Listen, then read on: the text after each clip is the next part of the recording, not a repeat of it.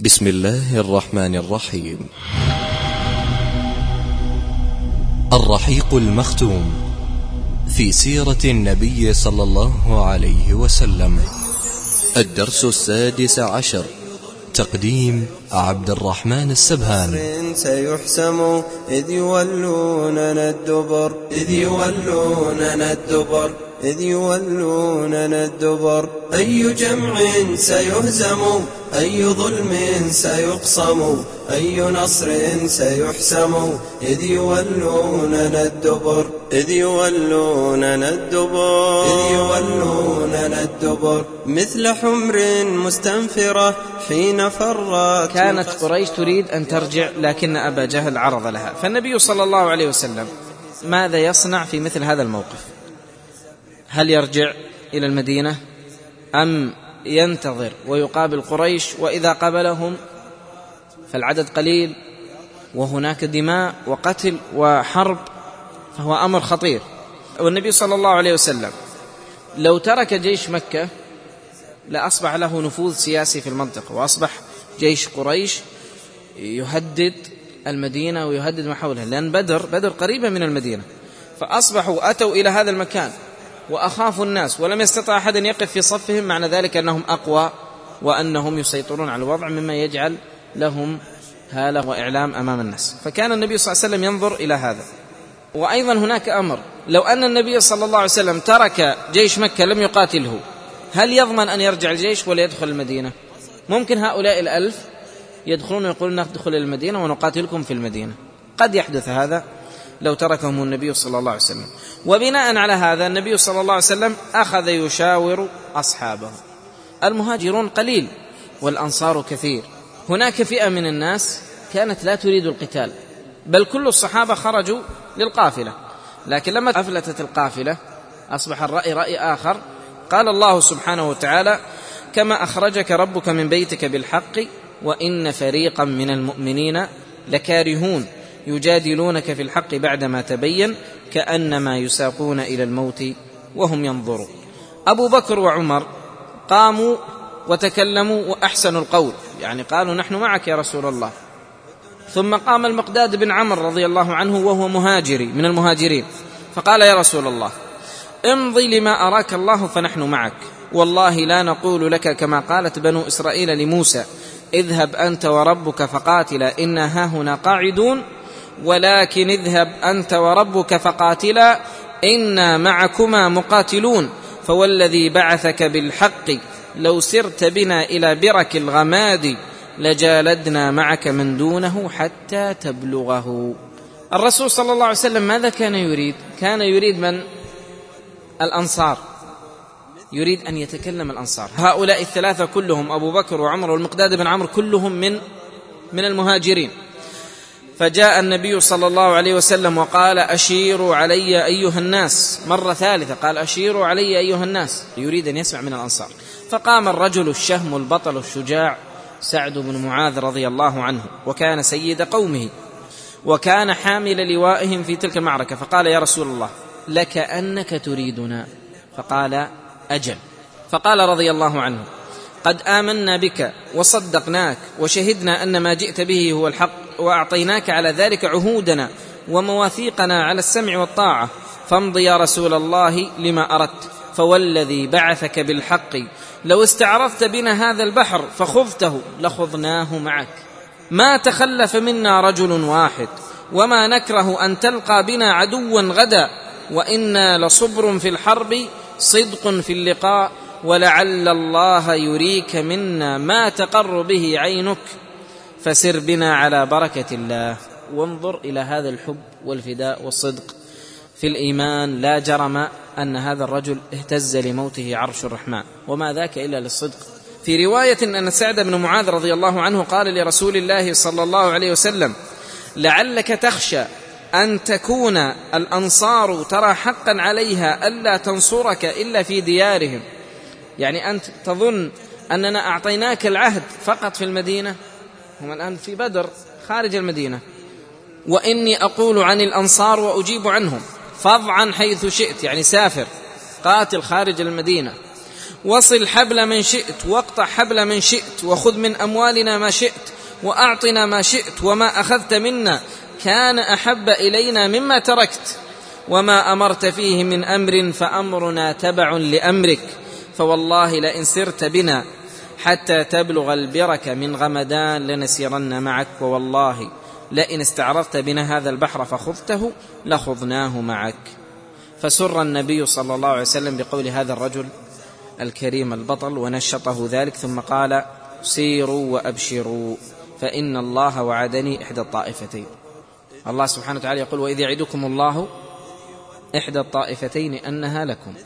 وتودون أن غير ذات الشوكة تكون نصر سيحسم إذ يولوننا الدبر. إذ يولوننا الدبر. إذ يولوننا الدبر. مثل حمر مستنفرة حين فرت من قسورة يا ظلوما ما أكفره من لقاء الهزبر فر من لقاء الهزبر فر من لقاء الهزبر فر. مثل حمر مستنفرة حين فرت من قسورة يا ظلوما ثم إن النبي صلى الله عليه وسلم قال والله لكأني الآن أنظر إلى مصارع القوم.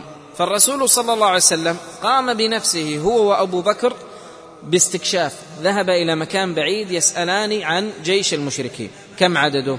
فلقي شيخا من العرب. فسألاه فامتنع الشيخ أن يجيب.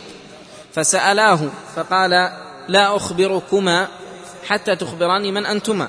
فقال له النبي صلى الله عليه وسلم إذا أخبرتنا أخبرناك. فقال نعم. فقال هذا الرجل قال بلغني أن محمدا وأصحابه خرجوا يوم كذا وكذا. فإن كان صدق الذي حدثني فهم اليوم في المكان الذي هو كذا وكذا وهو يشير إلى نفس المكان الذي الذي هم فيه يعني حسبها بالحسبة اليومية كم يقطعون باليوم. وبلغني أن قريش خرجوا يوم كذا وكذا فإن كان صدق الذي أخبرني فهم اليوم بمكان كذا وكذا للمكان الذي به جيش مكة. فسألهما قال من أنتما؟ فقالا نحن من ماء. يعني مخلوقين من ماء وهذا من التورية فهذا الرجل هز رأسه وقال من ماء أمن ماء العراق أم غير ذلك؟ ثم تركاه وذهبا. بعد ذلك خرج الزبير بن عوام وعلي بن أبي طالب وسعد بن أبي وقاص. خرجوا يبحثون فوجدوا غلامين يستسقيان لجيش مكة فألقوا عليهما القبض وأتوا بهما إلى النبي صلى الله عليه وسلم وهو في الصلاة. فسألوهم فقالوا من أنتما؟ قالوا نحن سقاة قريش بعثونا نسقي الماء فأخذوا يضربونهم. لماذا؟ لا زال فيهم في الصحابة رضي الله عنهم لا زال فيهم أمل أنهم يدركوا قافلة قريش ولا يريدون أن يسمعوا شيئا عن جيش مكة. فهم يضربونهم حتى يعترفوا أنهم تبع أبي سفيان يريدون المال. وهم صادقون. أن قريش أرسلتهم فكان النبي صلى الله عليه وسلم يصلي وانشغل عنهم. فضربوهما حتى اضطر الغلامان أن يقولا نحن لأبي سفيان. فلما انتهى النبي صلى الله عليه وسلم من الصلاة قال إن صدقاكم ضربتوهما وإن كذباكم تركتموهما. صدقا والله إنهما لقريش. فسأل النبي صلى الله عليه وسلم عن جيش قريش سأل هذين الغلامين فقال لا ندري. قال النبي صلى الله عليه وسلم كم ينحرون في اليوم؟ قال ينحرون يوما تسعة ويوما عشرة. فقال النبي صلى الله عليه وسلم القوم ما بين التسعمائة إلى الألف؟ ثم قال فمن فيهم من أشراف قريش؟ قال عتبة وشيبة بن ربيعة وأبو البختري بن هشام وحكيم بن حزام ونوفل بن خويلد والحارث بن عامر والنضر بن الحارث ورأس الكفر أبو جهل ابن هشام وأمية بن خلف فأقبل النبي صلى الله عليه وسلم على الناس وقال هذه مكة ألقت إليكم أفلاذ كبدها في هذه الأثناء ثبت الله المؤمنين سبحانه وتعالى بنزول المطر وهذا المطر نزل في هذه الحال تثبيتا من الله لعباده ووطأ به الأرض وصلب به الرمل وثبتت الأقدام وربط الله على القلوب. فخرج النبي صلى الله عليه وسلم إلى بدر فنزل النبي صلى الله عليه وسلم دون هذه الآبار. ونزل معه الجيش. فجاءه الحباب بن المنذر رضي الله عنه فقال يا رسول الله منزلك هذا هل نزلته من الشرع فنسلم ونقول آمنا؟ أم رأي لك وحرب؟ قال لا رأي. قال ليس بمنزل بل ننزل خلف الآبار هذه فلا يستطيعون الوصول إليها لا يستطيعون أن يشربوا. فقال النبي صلى الله عليه وسلم لقد أشرت بالرأي. وهذا فيه شيئان عظيمان. الأول الوقوف عند أوامر الله سبحانه وتعالى ورسوله. فهذا الرجل قال يا رسول الله أهو رأي وحرب ومكيدة أم وحي منزل من السماء هذا المكان؟ قال لا. هو يقول بلسان حاله أنه إذا كان وحي وشرع فإننا نسلم ونؤمن ولا ولا نتقدم ولا نتأخر. أما إذا كان رأي وهذا هو الموقف الثاني والفائدة الثانية أنه ينبغي للإنسان أن يشارك بالرأي وأن يبادر بالرأي حتى لو كان الذي تشاوره أكبر منك فقد يخفى عليه الحق. فنهض النبي صلى الله عليه وسلم بالجيش حتى أتى أقرب ماء من العدو فنزل عليه شطر الليل ثم صنعوا الحياض وغوروا ما عداها من القلب ثم إن النبي صلى الله عليه وسلم اتخذ مقرا لقيادته استعدادا للطوارئ. فاتخذوه تقديرا للهزيمة قبل النصر فقال له سعد بن معاذ يا رسول الله ألا نبلي لك عريشا تكون فيه ونعد عندك ركائبك ثم نلقى عدونا. فإن عزنا الله وأظهرنا كان ذلك ما أحببنا. وإن كانت الأخرى جلست على ركائبك فلحقت بمن وراءنا من قومنا. فقد تخلف عنك أقوام يا نبي الله ما نحن بأشد لك حبا منهم. ولو ظنوا أنك تلقى حربا ما تخلفوا عنك يمنعك الله بهم يناصحونك ويجاهدون معك. فأثنى النبي صلى الله عليه وسلم عليه ودعا له بالخير وبنوا له صلى الله عليه وسلم عريشا على تل مرتفع يقع في الشمال الشرقي لميدان القتال ويشرف على ساحة المعركة. الآن تقابل الجيشان جاء كفار قريش فنزلوا دون هذه القلوب. أقبلوا كالجنادب بين ماش وراكب وترى في السباسب جيش فرعون قد ظهر. جيش فرعون قد ظهر. جيش فرعون قد ظهر. قصدوا سوء حظهم حين جاءوا من أرضهم ثم أمسوا بقضهم كهشيم لمحتضر. كهشيم لمحتضر. ومشى النبي صلى الله عليه وسلم في موضع المعركة وجعل يشير بيده. هذا مصرع فلان غدا إن شاء الله يسميه. وهذا مصرع فلان غدا إن شاء الله رواه الإمام مسلم في صحيحه. ثم بات النبي صلى الله عليه وسلم يصلي إلى جذع شجرة هناك. وكانت هذه ليلة الجمعة السابع عشر من رمضان يعني يوم الخميس السادس عشر من رمضان من السنة الثانية الهجرة وهذا الموقف فيه فائدة عظيمة تبين لنا شدة عبادة النبي صلى الله عليه وسلم لربه. معركة عظيمة فيها مصاعب ومتاعب ثم ذهب يصلي. هذا يدل على أن الإنسان هذا تعلق قلبه بالله سبحانه وتعالى. وأيضا فيه إشارة لنا أن نقتدي به ففي قمة الخوف والشدة يلجأ الإنسان إلى ربه وسيأتينا في الصفحة القادمة. أما قريش فقد قضت ليلتها في معسكرها بالعدوة القصوى ولما أصبحت أقبلت في كتائبها ونزلت من الكثيب في وادي بدر. يعني صبح الجمعة تقدموا فنزلوا عند بدر. وأقبل نفر منهم إلى حوض النبي صلى الله عليه وسلم فقال دعوهم. فما شرب أحد منهم يومئذ إلا قتل سوى حكيم بن حزام. حكيم بن حزام رضي الله عنه كان يذهب معهم. الذين قتلوا كثير يذهبون إلى الأحواض يريدون أن يشربوا فيقتلوا. إلا حكيم بن حزام ما قتل. كيف؟ لم يقدر الله عليه القتل. كل الأسباب متوفرة. محقق ان يقتل وأسلم بعد ذلك وحسن إسلامه وكان إذا اجتهد في اليمين قال لا والذي نجاني من يوم بدر. فلما اطمأنت قريش بعثت عمير بن وهب الجمحي للتعرف على مدى قوة جيش المدينة فدار عمير بفرسه ثم رجع. قال ثلاثمائة رجل يزيدون قليلا أو ينقصون. ثم راح وخرج إلى مكان آخر يريد هل, هل هناك مدد؟ هل هناك أناس ينتظرونهم؟ فما رأى شيئا ثم رجع. يعني اطمأن إلى أن العدد ثلاثمائة. لكنه قال كلاما عجيبا. قال لقد رأيت البلايا تحمل المنايا. نواضح يثرب تحمل الموت الناقع. قوم ليس معهم منعة ولا ملجأ إلا سيوفهم. والله ما أرى أن يقتل رجل منهم حتى يقتل رجلا منكم. فإذا أصابوا منكم أعدادكم فما خير العيش بعد ذلك؟ فروا رأيكم. ثم جاء المجرم الكبير أبو جهل ثم قال لا نترك هذا الرأي. انتفخ والله سحره. حين رأى محمد وأصحابه كلا والله لا نرجع حتى يحكم الله بيننا وبين محمد. ثم إن الجيشين بدأ يتراءان. الآن أريد أن أصور لكم صورة وردت في سورة الأنفال لم يذكرها المؤلف. لو ترك الناس على ما أرادوا ما يتقاتلون. قال الله سبحانه وتعالى وإذ يريكموهم إذ التقيتم في أعينكم قليلا ويقللكم في أعينهم ليقضي الله امرا كان مفعولا وإلى الله ترجع الأمور. الصحابة كانوا يرون ألف لكن يرون بالعين قليل. وهؤلاء يتقوون عليهم لأنهم أقل فينشطوا للقتال. فهؤلاء يتنشطوا للقتال. بتقليل العين وهؤلاء يتنشطوا للقتال بتكثير العدد فأراد الله أن يتقاتل وأراد الله سبحانه وتعالى أن ينصر دينه بهذه الطريقة التي هي أصبحت طريقة لكل المسلمين فيما بعد فأصبح المسلمون فيما بعد إذا ضعفوا تذكروا العدد في غزوة بدر فنشطوا لذلك. ذكر قصة سواد ابن غزية رضي الله عنه لما كان النبي صلى الله عليه وسلم يرتب الجيوش كان متقدما. فقال له النبي صلى الله عليه وسلم بالقدح بالعصا ارجع يا سواد فضرب بطنه. فقال يا رسول الله أوجعتني فأقدني يعني اجعلني أقتص منك.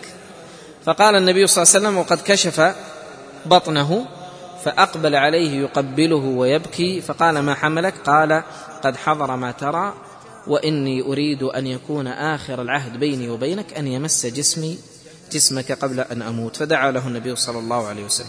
ثم قال لهم النبي صلى الله عليه وسلم لا تبدأوا بالقتال حتى تتلقوا مني امرا. ثم أدلى إليهم وقال إذا أكثبوكم فارموهم واستبقوا نبلكم ولا تسلوا السيوف حتى يغشوكم. ثم رجع إلى العريش وهو أبو بكر رضي الله عنه. ثم جاء أبو جهل أيضا يعني يدعو ويقول اللهم أقطعنا للرحم يعني قطع أرحامنا هذا الرجل. وأتانا بما لا نعرفه فاحنه الغداة. ثم قال كلاما كأنه دعا على نفسه وقال اللهم أينا كان أحب إليك وأرضى عندك فانصره اليوم. وقال الله سبحانه وتعالى إن تستفتحوا فقد جاءكم الفتح وإن تنتهوا فهو خير لكم وإن تعودوا نعد ولن تغني عنكم فئتكم شيئا ولو كثرت. قصدوا سوء حظهم حين جاءوا من أرضهم ثم أمسوا بقضهم كهشيم لمحتضر كهشيم لمحتضر كهشيم لمحتضر. إن جثى الليل أو قسى والدنا ملت المساء فسفين الهدى عادة المعارك كيف تبدأ؟ المبارزة. خرج رجل يقال له الأسود ابن عبد الأسد المخزومي وقال أعاهد الله لأشربن من حوضهم أو لأهدمنه أو لأموتن دونه. فخرج إليه حمزة بن عبد المطلب فضربه فأطن قدمه بنصف ساقه فوقع على ظهره تشخب رجله دما ثم زحف. يريد أن تبر يمينه ولكن حمزة ثنى عليه بضربة أخرى أتت عليه وهو في داخل الحوض. ثم بدأت المبارزة. فجاء ثلاثة رجال وهم من قريش من عائلة واحدة عتبة بن ربيعة وشيبة بن ربيعة والوليد بن عتبة وقالوا نريد أن تخرج إلينا ثلاثة يبارزوننا. فخرج إليهم عوف ومعوذ ابناء الحارث وعبد الله بن رواحة. فقالوا من أنتم؟ قالوا رهط من الأنصار. قالوا أكفاء كرام ما لنا بكم من حاجة إنما نريد بني عمنا. يعني نريد من من قريش. فنادى المنادي يا محمد أخرج إلينا أكفاءنا من قومنا. فقال النبي صلى الله عليه وسلم قم يا عبيدة بن الحارث وقم يا حمزة وقم يا علي. ما فيه إيش رأيك تقوم؟ قم. والآمر هو الرسول صلى الله عليه وسلم. يعني يجب وجوبا شرعيا أن تطيع. عبيدة بن الحارث هذا ابن ابن عم النبي صلى الله عليه وسلم وعلي بن أبي طالب ابن عم النبي صلى الله عليه وسلم. وحمزة بن عبد المطلب هو عم النبي صلى الله عليه وسلم. ماذا تلاحظون في هؤلاء الثلاثة؟ أنهم كلهم أقارب إلى النبي صلى الله عليه وسلم. فالنبي صلى الله عليه وسلم قدم أقاربه من أجل الدين. قال فلما قاموا ودنوا منهم بارز عبيدة عتبة بن ربيعة فاختلف. كل واحد ضرب الآخر فسقط عتبة بن ربيعة آخرا. وبارز حمزة شيبة وبارز علي الوليد فلم يمهلاهم حتى قتلاهم. ثم إن عبيدة اختلف بينه وبين قرنه ضربتان فأثخن كل واحد منهما صاحبه ثم كر عليه حمزة وعلي فقتلاه وعبيدة رضي الله عنه احتمل فمات بعد هذا الكلام بخمسة أيام بعد غزوة بدر متأثرا بجراحه. كان النبي صلى الله عليه وسلم لما أخرجهم للقتال يرى أن في هذا فداء للدين أن يقوم العائلة الأقارب هم أول من يقاتلوا. فكان علي رضي الله عنه يقسم ويقول والله نزلت في هذه الآية. هذان خصمان اختصموا في ربهم فالذين كفروا قطعت لهم ثياب من نار. ثم إنهم استشاطوا غضبا. أي قريش؟ فتلاحمت الصفوف وكروا على المسلمين كرة رجل واحد. في هذه الأثناء بداية القتال خرج النبي صلى الله عليه وسلم إلى العريش وألح على ربه ودعا صلى الله عليه وسلم. وقال اللهم أنجز لي ما وعدتني اللهم إني أنشدك عهدك ووعدك. حتى إذا حمي الوطيس واستدارت رحى الحرب واحتدم القتال وبلغت المعركة قمتها قال اللهم إن تهلك هذه العصابة اليوم لا تعبد. وبالغ في الابتهال حتى سقط رداؤه عن منكبه. رفع يديه حتى سقط الرداء من شدة الدعاء حتى رده عليه أبو بكر الصديق وقال حسبك لقد ألححت على ربك. فأوحى الله عز وجل إلى الملائكة أني معكم فثبتوا الذين آمنوا سألقي في قلوب الذين كفروا الرعب. وأوحى الله إلى النبي صلى الله عليه وسلم أني ممدكم بألف من الملائكة مردفين. وفي رواية قال النبي صلى الله عليه وسلم أبشر يا أبا بكر أتاك نصر الله هذا جبريل آخذ بعنان فرسه يقوده على ثناياه النقع يعني الغبار. ثم خرج النبي صلى الله عليه وسلم من باب العريش وهو يثب في الدرع ويقول سيهزم الجمع ويولون الدبر. ثم أخذ حفنة من الحصباء فاستقبل بها قريش وقال شاهت الوجوه ورمى بها في وجوههم فما من المشركين أحد إلا أصاب عينه ومن خريه وفمه من تلك القبضة. قال الله سبحانه وتعالى وما رميت إذ رميت ولكن الله رمى. ثم أخذ النبي صلى الله عليه وسلم يشجع أصحابه حينما كان النبي صلى الله عليه وسلم يدعو في بداية المعركة ما الذي يدل عليه أيضا هذا الموقف؟ اشتداد المواقف يتطلب من المسلم اشتداد الدعاء والابتهال إلى الله سبحانه وتعالى. ينبغي الإنسان أن يواصل الدعاء ويشتد إذا اقترب الفرج وأن الفرج مع الكرب. كلما اشتدت عليك الأمور الصق بالله سبحانه وتعالى.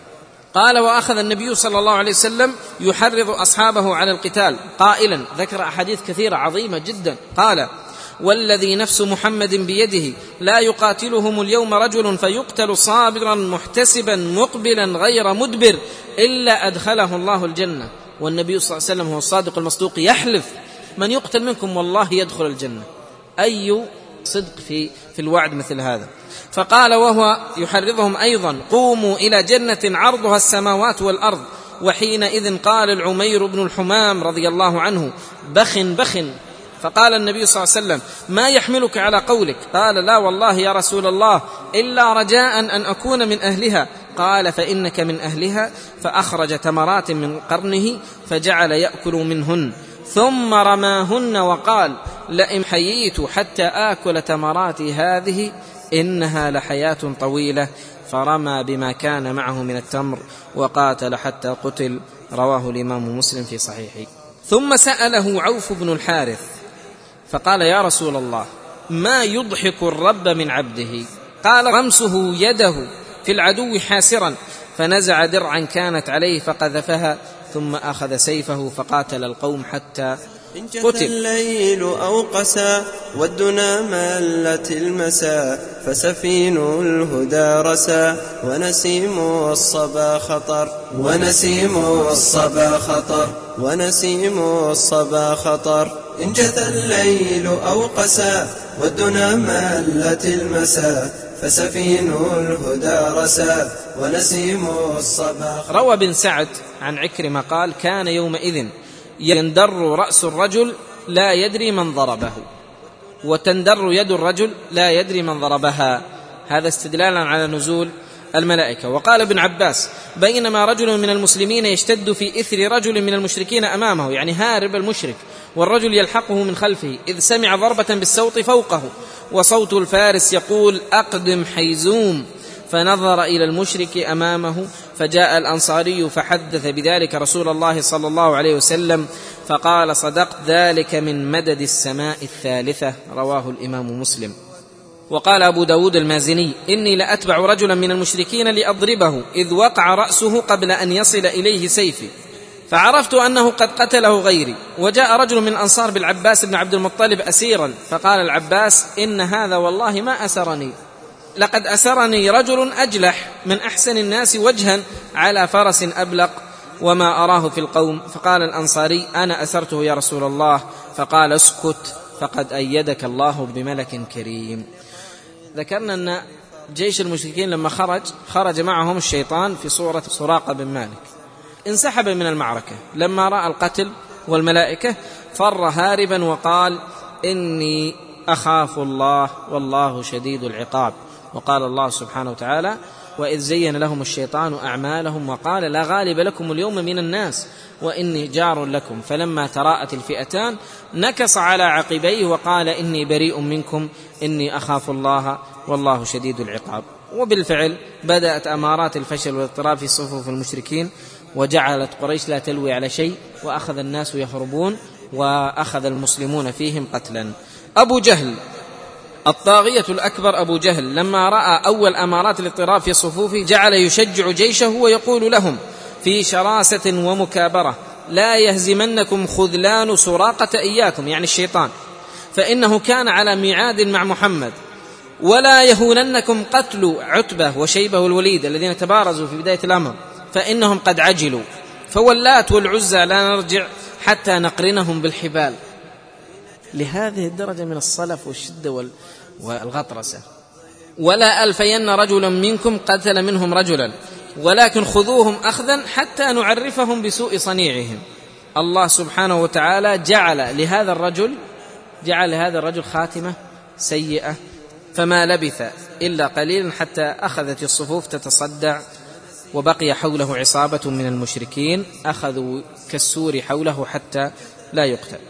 الآن نقرأ قصة عبد الرحمن بن عوف الصحيحة في مصرع أبي جهل كما رواه البخاري رحمه الله. يقول عبد الرحمن بن عوف ونختم بها إني لفي الصف يوم بدر إذ ألتفت فإذا عن يميني وعن يساري فتيان حديثاء السن فكأني لم آمن بمكانهما إذ قال لي أحدهما سرا من صاحبه يا عم أرني أبا جهل. فقلت يا ابن أخي ما تصنع به؟ قال أخبرت أنه يسب رسول الله صلى الله عليه وسلم. والذي نفسي بيده لئن رأيته لا يفارق سوادي سواده حتى يموت الأعجل منا. قال فتعجبت لذلك. قال وغمزني الآخر. فقال لي مثلها. فلم أنشب أن نظرت إلى أبي جهل يجول في الناس. فقلت ألا تريان هذا صاحبكما الذي تسألان عنه؟ قال فابتدراه بسيفيهما فضرباه حتى قتلاه. ثم انصرف إلى رسول الله صلى الله عليه وسلم فقال أيكما قتله؟ فقال كل واحد منهما أنا قتلته. قال هل مسحتما سيفيكما من الدم؟ قال لا. فنظر رسول الله صلى الله عليه وسلم إلى السيفين فقال كلاكما قتله. وقضى رسول الله صلى الله عليه وسلم بسلبه لمعاذ بن عمرو بن الجموح والرجلان معاذ بن عمرو بن الجموح ومعوذ. ابن عفراء. وقال وهذه قصة أيضا عجيبة جدا لمعاذ بن عمرو بن الجموح كما روى ابن إسحاق رحمه الله. قال سمعت القوم وابو جهل في مثل الحرجة وهي الحرجه الشجر الكثيف الملتف لا يوصل إليه من كثرة من حوله من المشركين الذين يحمونه وهم يقولون أبو الحكم لا يخلص إليه. قال فلما سمعتها جعلته من شأني فلما أمكنني حملت عليه. قال فضربته ضربة أطنت قدمه. بنصف ساقه. فوالله ما شبهتها حين طاحت إلا بالنواة تطيح من تحت مرضخة النوى حين يضرب بها. قال فلما ضربته ضربني ابنه عكرمة على عاتقي فطرح يدي. وعكرمة رأس في الشجاعة رضي الله عنه وقد أسلم فيما بعد. قال وضربني ابنه عكرمة على عاتقي فطرح يدي فتعلقت بجلده من جنبي. قال وأجهضني القتال عنها. فقد قاتلت عامة يومي وإني لأسحبها خلفي. قال فلما آذتني وضعت عليها قدمي ثم تمطيت بها عليها حتى طرحتها. انتهت المعركة بانتصار المسلمين وقتل سبعين من المشركين وأسر سبعين آخرين واستشهاد أربعة عشر رجلا من الصحابة. لكن النبي صلى الله عليه وسلم لما انتهت المعركة سأل أصحابه وقال من ينظر ماذا صنع أبو جهل؟ فتفرق الناس في طلبه قال فوجده عبد الله بن مسعود رضي الله عنه وبه آخر رمق فوضع رجله على عنقه وأخذ لحيته ليحتز رأسه. وقال له عبد الله بن مسعود هل أخزاك الله يا عدو الله؟ قال ومما أخزاني أعمد من رجل قتلتموه أو هل فوق رجل قتلتموه؟ وقال فلو غير أكار قتلني. ثم قال أخبرني لمن الدائرة اليوم. يعني من انتصر؟ قال لله ورسوله ثم قال لابن مسعود وكان قد وضع رجله على عنقه لقد ارتقيت مرتقا صعبا يا رويعي الغنم. وكان ابن مسعود من رعاة الغنم في مكة. قال وبعد أن دار بينهما هذا الكلام احتز ابن مسعود رأسه وجاء به إلى النبي صلى الله عليه وسلم فقال يا رسول الله هذا رأس عدو الله أبي جهل. فقال النبي صلى الله عليه وسلم آه الله الذي لا إله إلا هو فرددها ثلاثا ثم قال الله أكبر الحمد لله الذي صدق وعده ونصر عبده انطلق أرنيه فانطلق فأريته إياه فقال هذا فرعون هذه الأمة. السباسبي جيش فرعون قد ظهر. جيش فرعون قد ظهر. جيش فرعون قد ظهر. قصدوا سوء حظهم حين جاءوا من أرضهم ثم أمسوا بقضهم. كهشيم لمحتضر. كهشيم لمحتضر. كهشيم لمحتضر. قصدوا سوء